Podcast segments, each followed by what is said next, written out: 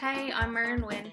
and you're listening to PodNed, a podcast for nurses in the emergency department. Hey guys, welcome back to PodNed. This is Lisa Lucas. It's been a while since we recorded any episodes. We had a little bit of a uh, a hiatus, shall we say, while um, we were busy, busy with all things emergency nursing and pandemic. Um, so, welcome back to the podcast.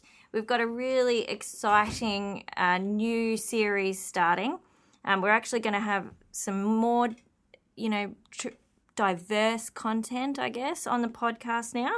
Um, and today I'm joined by Kiri DeCroof Hi, everyone. and Laura Webb, Hey, guys. my um, buddies in arms, both nurse educators where I work, and they are going to start a new series for you guys on resuscitation training.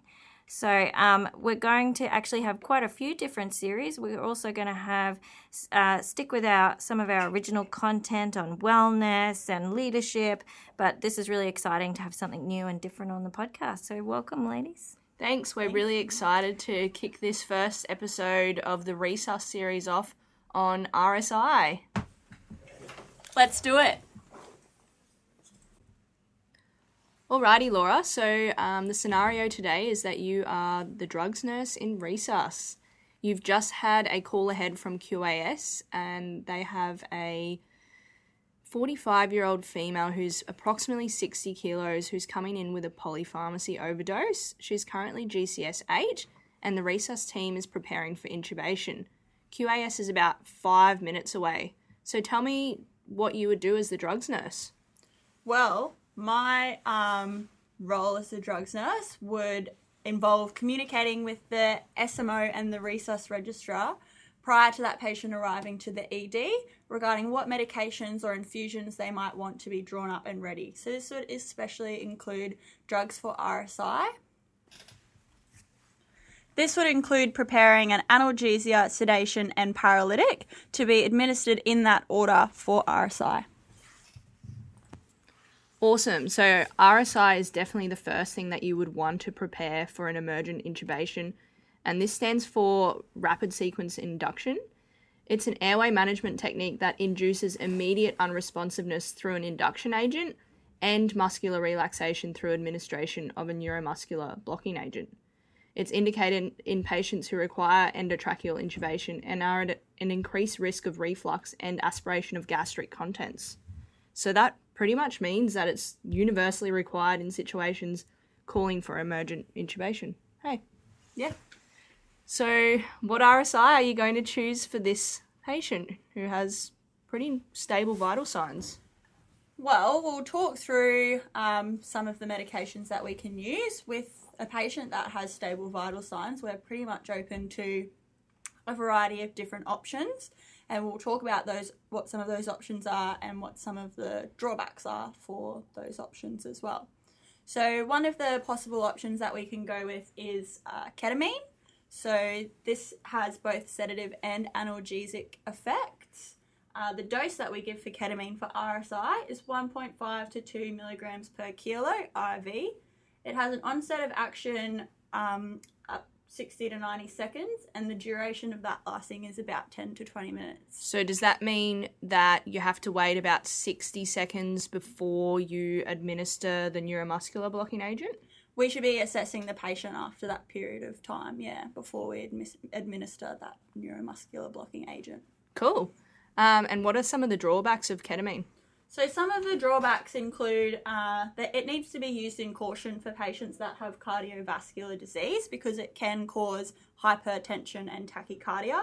Can also cause a laryngospasm, which is a rare side effect, and can also cause increased secretions, which is something that's quite important to know for later down the track once the patient is tubed that they might require some suctioning.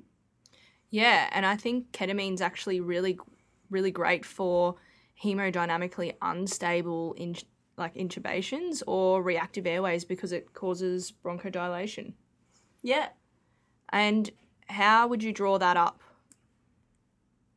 In our department, we draw up ketamine uh, 200 milligrams in 20 mils of normal saline, which gives you a concentration of 10 milligrams per mil. Sweet. So, although ketamine has some great benefits for RSI, what would you use in a patient that's perhaps a bit hypertensive or tachycardic? So, if we're not using ketamine, we would have to use both a, an analgesia and a sedative medication. So, something that we could use for analgesia would be could be fentanyl. Um, so, the dose that we use for fentanyl for RSI is two to ten mics per kilo of total body weight. The onset of action of that is less than 60 seconds. So the duration for fentanyl is dose dependent. It lasts about 30 minutes for if we're giving, for example, two mics per kilo. So, for this lady, that would be 120 mics? Correct. Excellent. So, the best indication for using fentanyl as an analgesia is patients that are hemodynamically unstable. It is relatively safe for use. Um, and then the drawbacks are respiratory depression, apnea, hypotension, has a slow onset, nausea and vomiting, muscular rigidity in high doses, uh, and potentially bradycardia or tissue saturation at high doses. So, how would you prepare it? For RSI, I would prepare fentanyl 200 mics in 4 mils neat. Easy. And what sedative would you draw up with that fentanyl? We would probably go ahead and draw up propofol as our sedative medication. So, propofol is the dose that we give for that is 1.5 to 2.5 milligrams per kilo.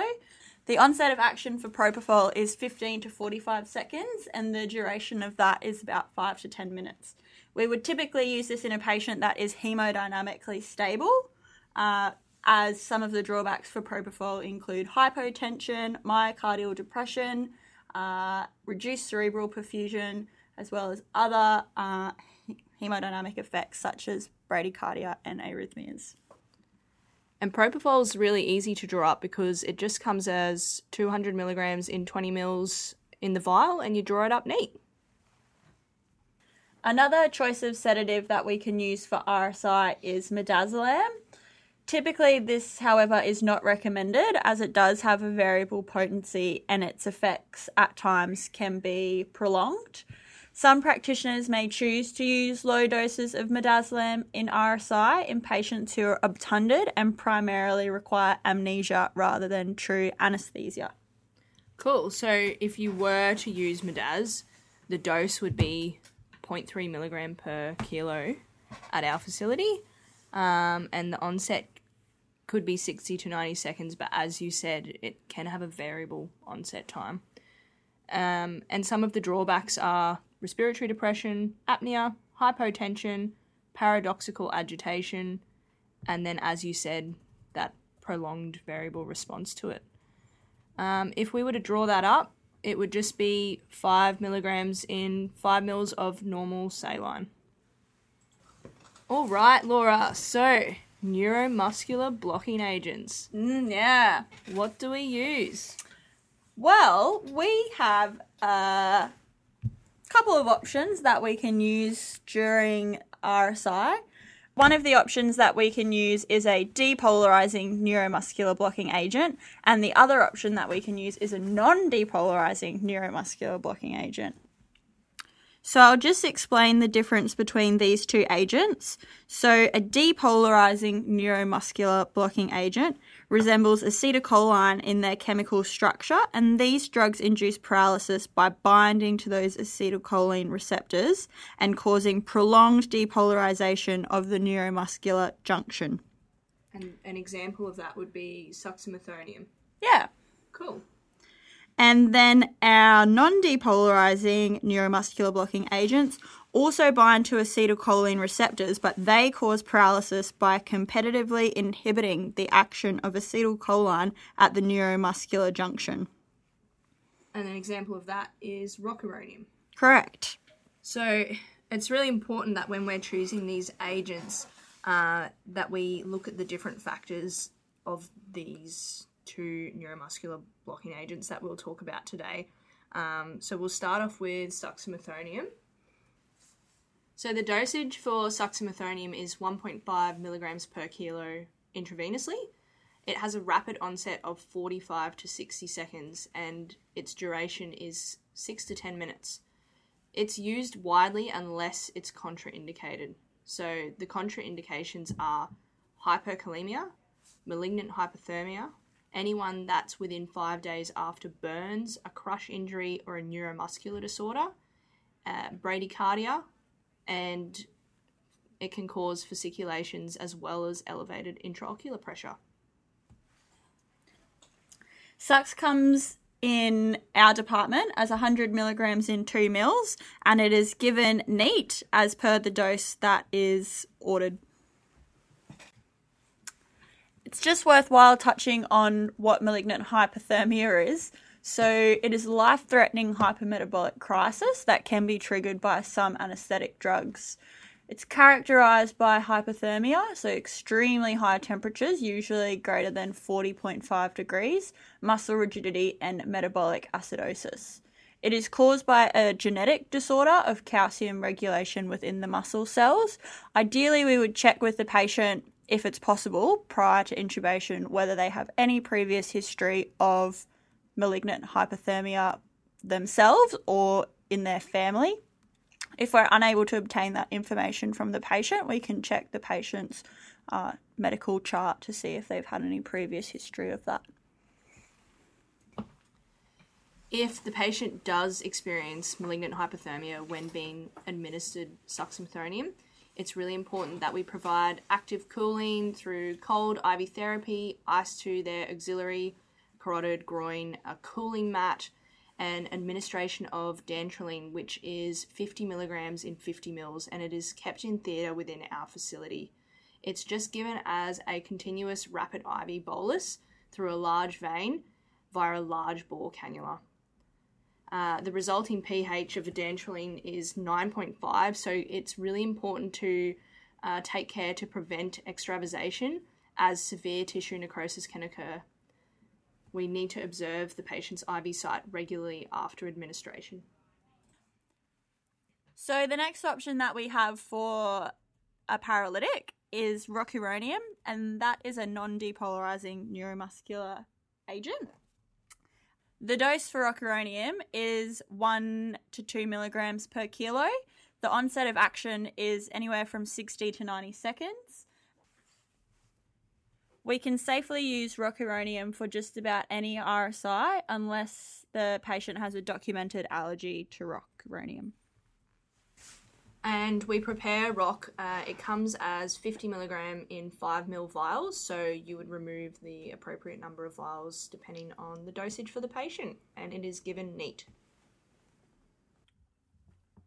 So, guys, that's RSI in a nutshell.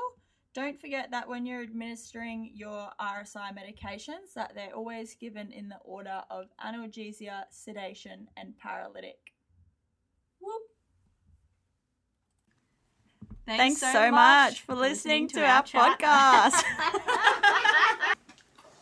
Please follow your local facility guidelines and protocols when administering any RSI drugs in the clinical